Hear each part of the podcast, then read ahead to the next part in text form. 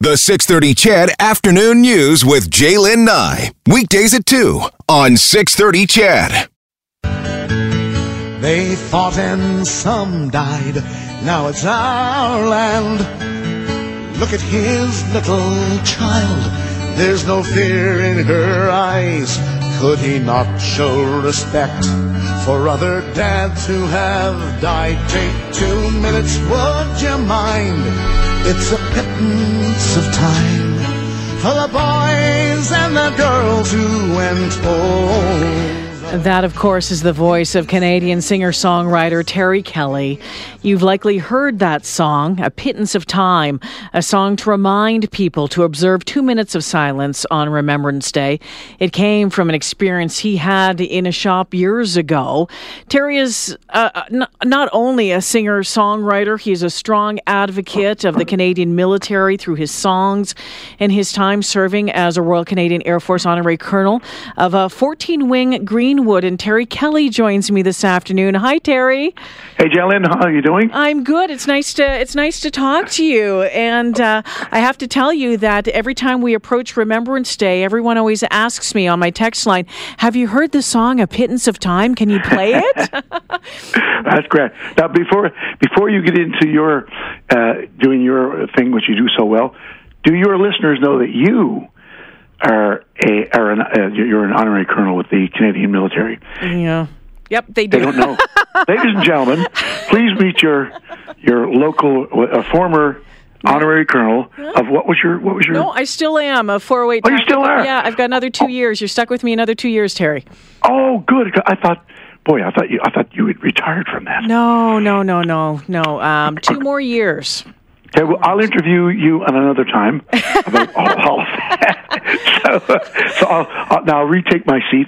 There, you there we go. go. Okay. Terry, I have to ask you, you know, that your song, A Pittance of Time, really seems to have become an anthem for Canadians as we head into Remembrance Day. Did you expect that? Did you, did you, were you surprised at the reaction of Canadians when, when it uh, went out on the airwaves, when you released it? Well, you know, I, I was, I, I was surprised. I mean, when I, that song, when I first started writing that song, it was a Chris. It was, I was working on it as a Christmas song, mm. and then and then you know everything started to unfold in Afghanistan, and uh, I was you know I've always been doing some work with the military, and it, it just came to mind that maybe uh, I should write a song, and I tried a whole bunch of different things. Long story short, the music that I was using for the Christmas song ended up feeling that like it fit this story. Mm-hmm. It was just a feeling of it, you know. Uh, so I never really expected that, and in fact, Jalen, we had sent this song around to radio stations to different people, and people were like, "Ah, nice, nice." Until the video broke, mm-hmm. uh, it was it was somewhat dormant, you know. Hmm. So when the video broke, then everything went wild, uh, which was, and, and and it's it's a real gift because uh, it's a song that is played in elementary schools, yeah. It's played in churches, it's played in workplaces, it's played for seniors, for you know every element of the military, um, and so it's one of those things that it's a dream come true for a songwriter that covers every demographic, and it renews itself every year. Terry, um, tell us, I know there's some folks out there that know the history of this song, but it was based on an experience you had. Can you tell us about that? Sure. Well, I, and I'll preface, by, preface it by saying that when I, I went to a school for the blind in Halifax, Nova Scotia, and at that time it was in the sixties, and so most of my teachers and house parents, the people who took care of us after school, were former Army, Air Force, Navy people. Mm-hmm. So, okay, so they were my surrogate parents because I'm from Newfoundland, I was going to school in Nova Scotia, and I was away from home nine months of the year, so these people were my parents. And the greatest gift they gave me was because of what they'd seen in their lives uh, overseas, Korean War, a couple from the First World War at the time, and then the Second World War, lots of them. Uh, they never babied us, overprotected us as kids who were blind or partially sighted, and they held us accountable, and they said to us, in a sense, "You're blind, get over it." But they didn't just say, "Get over it." They showed us how mm-hmm. to be aware of our other gifts, which made being blind no big deal. So, so, so I'm in the. My wife and I were on our way to the cenotaph one November eleventh, and she had uh, just had an, a knee operation. And we said, well, we should probably get a set of crutches or a cane to lean on uh, while we're going through the ceremony. And we got stuck in traffic. Long story short, we end up at the drugstore uh, where we're going to rent some, uh, some you know, systole stuff. And it was five to eleven. We said, oh, we're going to miss it. Mm. So about one minute to eleven, lo and behold, the manager of the store, she decided to invite all the you know, all the customers and her staff t- to join her for two minutes of silence in honor of our veterans and peacemakers. So eleven o'clock comes, the place goes dead quiet. Couldn't hear a thing, except one man who had something in his hand, because I I, I, I don't see, so I don't, I'm not sure what it was, but he was pointing at something else apparently. He said, no, no, I don't want that one, I want this one here. And the young clerk behind this, the counter was speaking softer to trying, him, you know, uh, him, I, I guess to inspire him to not speak so loudly. But it didn't work, he kept talking loudly. So I put my finger to my lips about twenty seconds in, and I go, shh. And I don't think he was really impressed, but as he was leaving the store, unbeknownst to me till this point, there was a little girl, eight, nine years old with him, and she said, Daddy, that was embarrassing. You were supposed to be quiet during mm-hmm. that time. Mm-hmm. And I thought, holy smokes. Yeah. The power. And when I speak in schools, which I do, I, I, you know, I've spoken in thousands of schools over the years, and I, um, I always talk to children about, you know, heroes are people who save lives. Heroes are soldiers and, and Air Force people and Navy people. I said, but heroes began growing at five, four or five years old. And I said, there are seeds of kindness at, um, and all the other good things that we that we like to do in our lives inside of each of us. And like a plant, we n- nurture them by doing good. And eventually you might be in a heroic place to actually save a life. But in the meantime, you're a hero with a please and a thank you mm-hmm. and holding a door and all of that. So there you go. Terry Kelly, of course, singer-songwriter, uh, the writer and singer of Pittance of Time, and honorary colonel in the Canadian Air Force. Terry, um, yeah, when that song when that song came together for you, like when did you go home, sit down, start writing, or did it kind of mull around, roll around in your head for a while? Well, I, the, the, the, the title fortunately came to me. Um, just I, you know, I, you know, when I write, so I, what I like to do, I, I like to find the, the I use the I write the music, get a template, and then I start filling in the template uh, with phrases. Some people can write a poem mm-hmm. and then they fill the music in. So, but I like to I like to have the song, and I also like to have a hook line. So somehow, um, I heard a few years ago someone said, "It's just a pittance, for heaven's sakes," and, and it sounded. To me, it just it was just kind of stayed in the recess of my mind, and then it came to pass, and I just said, it's a pittance of time. Mm. And and this was inspired, of course, by this man in the drugstore who couldn't take even, you know, twenty seconds. Yeah. So so then, so then I, then, uh, Jalen, what I had to do was I played it for a few people, and I, I realized that I had to speak to veterans, uh, legionnaires, serving, people who were serving, because as I wrote the song, I wanted to make sure that everybody felt they were included. Mm-hmm. So I take it to different people from different areas of, of military, you know, former and even cadets. And I said, do you feel that you're being um, represented here? And lots of people said, no. So if you change this little thing here, then I will feel that I'm represented. So I did a lot of research. And when I first started writing music, way back was always, oh, she left me. Baby, baby, why? Right. so, so, so, and I've written a lot of music since then uh, by doing research, yeah. which is, a, yes, great.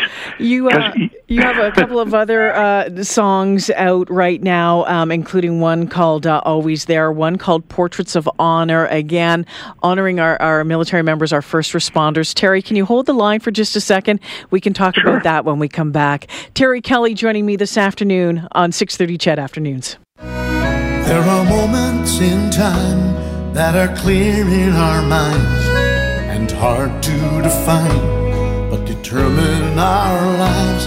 Ask soldiers why they go there, they'd say you'd have to be there. Even though some comrades die, they'll be forever young in the portraits of That is Terry Kelly's, uh, one of his new songs called uh, Portraits of Honor, and I'm I'm honored to have Terry Kelly joining me this afternoon. Terry, you sang that song, you performed this song in Ottawa in August when the government moved and rededicated the um, Afghanistan um, memorial. What was that like for you? Oh, that was, um, it was a, an incredibly moving experience uh, because...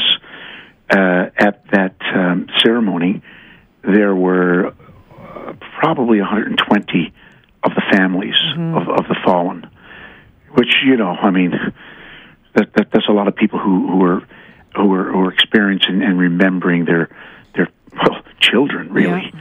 I mean, young, young. I mean, of course, there were some older people. You know, some people maybe not older, but in their thirties. But there were a lot of people, you know, eighteen, nineteen, twenty, mm-hmm. twenty-one, early. Just young. In fact, my wife. Three. There are three people in that um, in that group of videos that you saw or mm-hmm. pictures. Three of them were my my wife's former students. Oh my gosh! Yeah. Wow. But uh, but anyway, at the, at the ceremony, it, it was amazing. And I, I I'll tell you this really quickly. I was sitting next to a mother who was a Silver Cross mother for this year, whose name escapes me, unfortunately. Mm-hmm. But. Um, Anyway, she was sitting there, and I asked her about, you know, her her son, and I didn't know anything about it. And she said, um, "I said, so, you know, how did he? How was he? How did he die?" And she said, "Well, he died at home mm. uh, because he committed suicide." And um, it took, uh, you know, it, things move slowly sometimes, yeah. but it took until about uh, two thousand seventeen to have him actually recognized as one of the fallen mm. as a result of, you know, what happened uh, in Afghanistan. So people like her, they're, they're, you know, her children, her son, and other young people like that, uh, finally now they are recognized as active. You know, their their death is a result of of being. Um, being servants or serving the country. Terry, it's a big one. Yeah, absolutely. Your work uh, with the uh, with uh, your music over the years, and uh, you have another song out. It's called "Always There." It's uh, uh, been produced for servicemen, women, and, and first responders. I'll play some of that coming up a little bit later on in my show. But before we run out of time, I want to ask you this. And yep. it's, you know, over the years, you, you've traveled, you were in Afghanistan, I think, for some Team Canada trips. You've performed in front of uh, Silver Cross families. You've um, you've um, you've served um, as, a, as an honorary colonel. You've done all, all of these things. What do you take away uh, about our, our military families, about our, our veterans, about our serving members through all of that? Well, you know what? When, when, when I talk to school children about a pittance, I use a pittance of time in every one of my school presentations. And the reason I do that because I talk about heroes. And so I always make reference to the servicemen and women, but I always say that the families who are left at home are heroes mm-hmm. because they have to endure, uh, you know, all the different stresses and emotions and anxiety uh, that are, that are, you know, having their, their families away. Um, so... So heroes come in different forms as children, as families, as servicemen and women. Um, am I? I don't know if I'm answering your question. That's okay. That's okay. I know yeah. it can be a bit of a, a tough question there. And, you know, just a couple of texts that have come in uh, while we've been talking. It says, you know what, Jay, in nineteen eighty, I played hockey in P E I. We had a tournament in Bedford, Quebec. We traveled by train and Terry was with us. I was thirteen or fourteen years of age and I thought, what an amazing man. Then at eighteen, I saw him at the Kensington Club for a New Year's levee. Then I knew he was an amazing man. I heard he played and sang on the train. It was one of my late father's, Hollis Graham's, time on this earth. earth. And this texter says, thank you, Terry. Oh, well, thank you, because that train trip is a Uh, it's it's a landmark in my life. It was a lot of fun. Well, and there's another yeah. one. David from Lamont texted in and said that he had met uh, you at his hometown of Dominion in Cape Breton, as well as seeing him perform at many venues in Nova Scotia. Again, he says, you're a truly amazing guy. And he says, you were actually dating a friend of his at the time, but I'm going to leave it at that. We can talk about that next time we see each other, Terry. Okay. Thanks for this, friend. We'll, we'll see you in a few months, okay? Indeed. All right. Take care. Terry Kelly joining me this afternoon. A Pittance of Time is the song of his that always gets played around this time of year. You can check it out.